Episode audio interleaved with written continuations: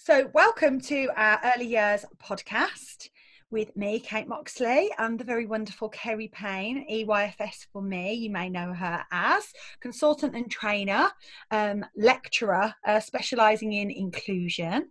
Um, thank you for joining us, Kerry. You're very welcome. I'm excited to be here virtually. Yes, virtually chat with you um, during this lockdown time. Um, it's obviously a very weird and worrying time um, for all of us. Um, and so um, we connected um, on Instagram, didn't we? I think, you know, in this weird world we're living in at the moment. But I think social media for lots of us has been a real way of connecting and keeping in touch with people, a real lifeline at the moment yeah, definitely weird and wonderful. Um, the social media platforms. So yeah, been a good yeah. way of keeping in contact.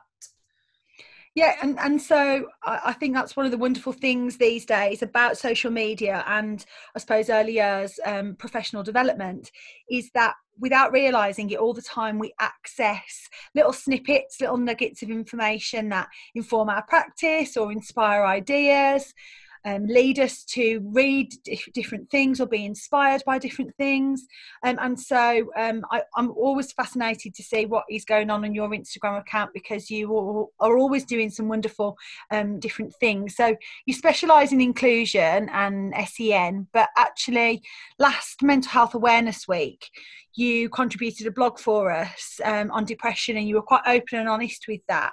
And and so we decided to come together to record a series a series of um, podcasts to put out around mental health awareness week for our early years workforce.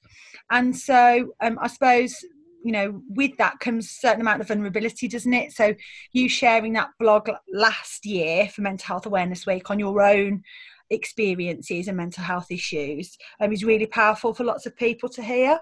Yeah, um, and I think obviously when you first approached me about it, um, I've always kind of created that separation between my professional and personal life and, and being very nervous to show the, the kind of vulnerable aspects of my personality because I think when when most people meet me I'm I'm, I'm quite outspoken and quite happy and you know uh, you know quite a, a vocal person. But I do live with depression. Sometimes I suffer from, um, but I mostly live with it there in the background. Um, I experience lots of anxiety, have, have a lot of periods of depression, but I'm, I'm definitely a functioning person. You know, I can have depression and, and go out and live in the world. I can still be passionate about um, what I do within my professional life. So obviously, when you approached me originally, it was, I think it was me wanting as well to kind of convey to the people that I work with and to you know obviously social media following that I am human. I am you know my roots are, are in years and being a practitioner, and I've, I've, battled through some really difficult times within my career because of the impact of depression,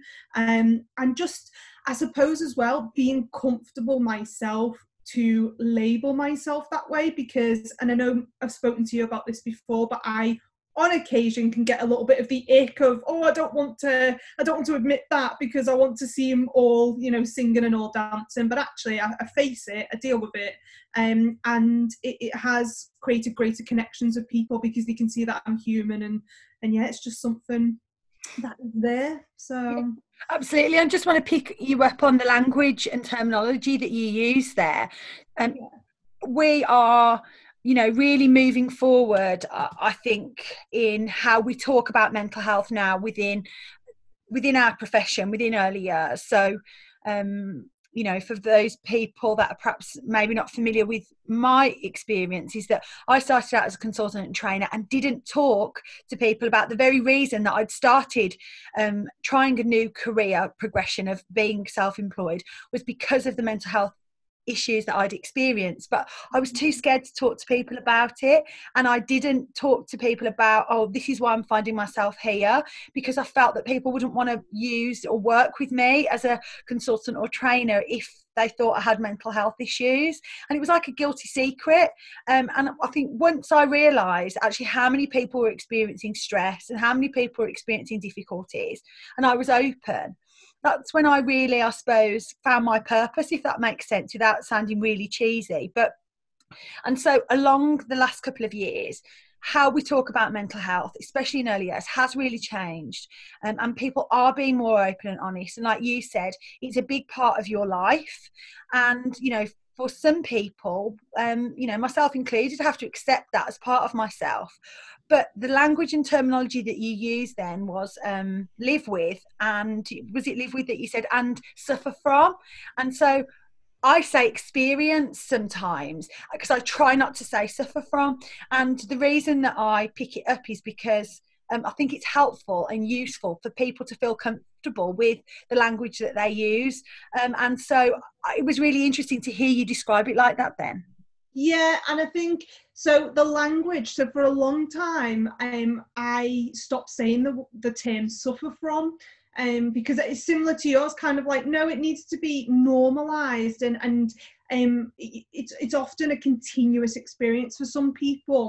And I think when I use that language, what I'm trying to convey to people is that I am a, an adult that lives with depression. I've had depression from from being a very young age actually as a child. I remember you know very very dark um, moods and, and very i'm a very cynical thinker actually um, naturally. I'm, I'm, I'm quite kind of a i think on the negative side of life um, I'm quite existentialist, some people say. So I think very kind of negatively, and I have to really challenge and work on that.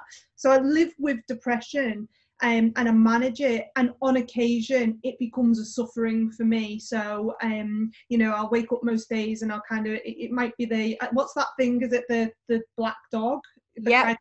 it's always there in the background. And most days I can get up and live with it. And, but there are occasions, and I've started to use the term suffering again because uh, sometimes I want to be able to say to people, I'm, I'm suffering. Most days, how much it hurts this yeah. how much it hurts right now.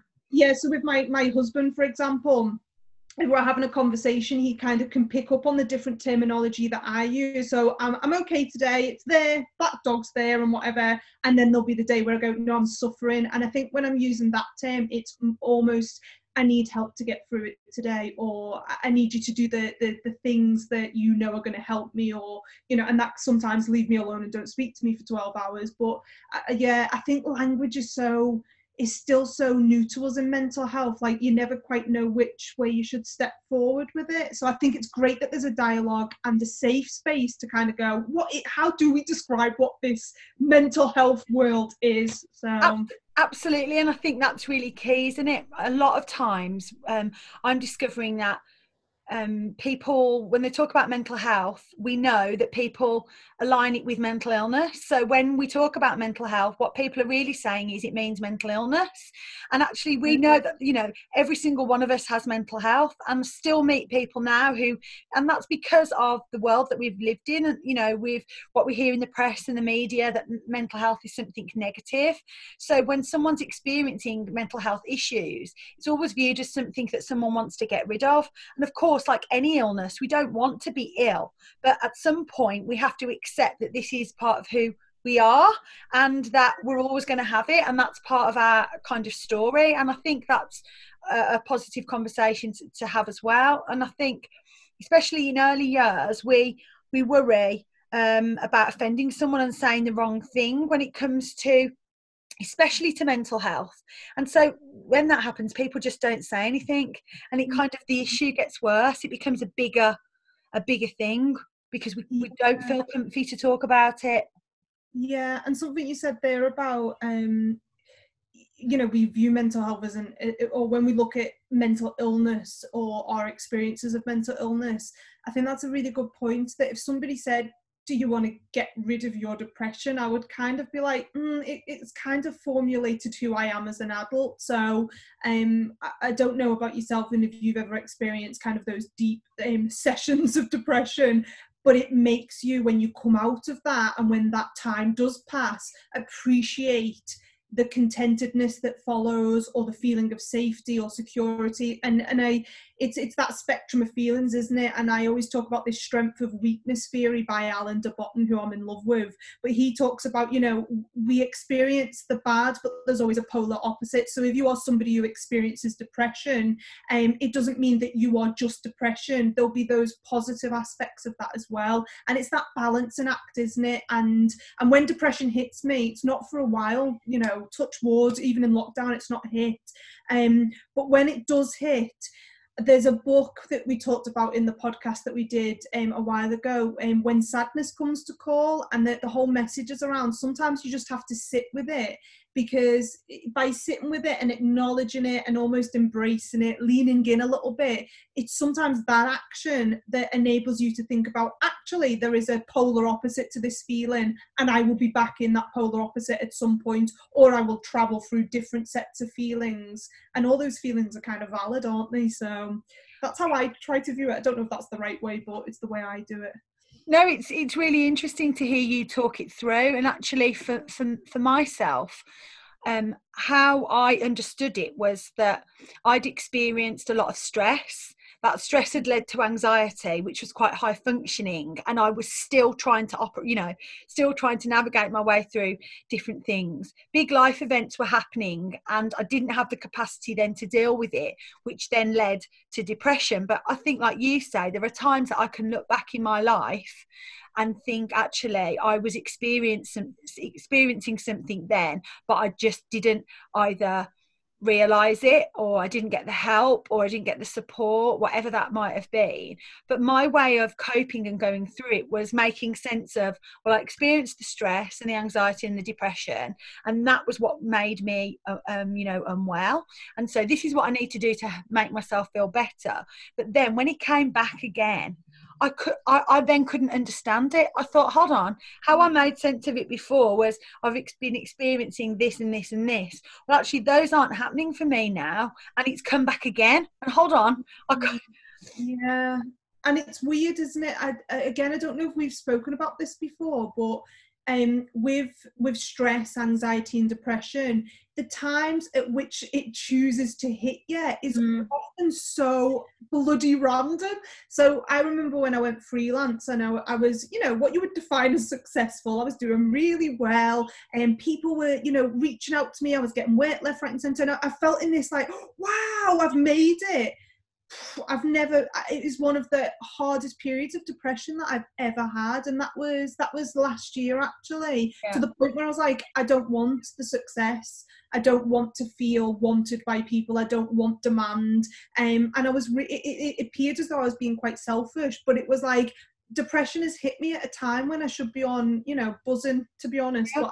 and, and that's what's um that's what's sometimes cruel about depression and anxiety is it it's got its own agenda and it's going to hit um because often often those things are, are, triggered by subconscious things um and so yeah it's it's weird when it comes and and that like you said there about the processing um you know, I sit there ruminating, why, why is this happening? Like, where's it come from? What's the underlying feeling? And, and sometimes it's so hard to work through. When you're trying to then manage everyday life, it's just, yeah. it's a bit carnage, isn't it? So. Yeah, like you said, what we try to do is fix it, and that's really hard to be able to because there isn't one one thing to fix it. There isn't one solution. But also the thing with depression is that it tricks you. And I, how I find it ha- happens to me is it's taken over my thoughts and feelings. It's tricked me before I've realised it's tricked me again. And then it takes everything to be able to work back through that and be like, this isn't actually true.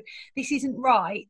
But if it sucked me so far in, I can't find the words to reach out to people, even though I know there are people around me who want to support me. I, I, I just, I cannot do it.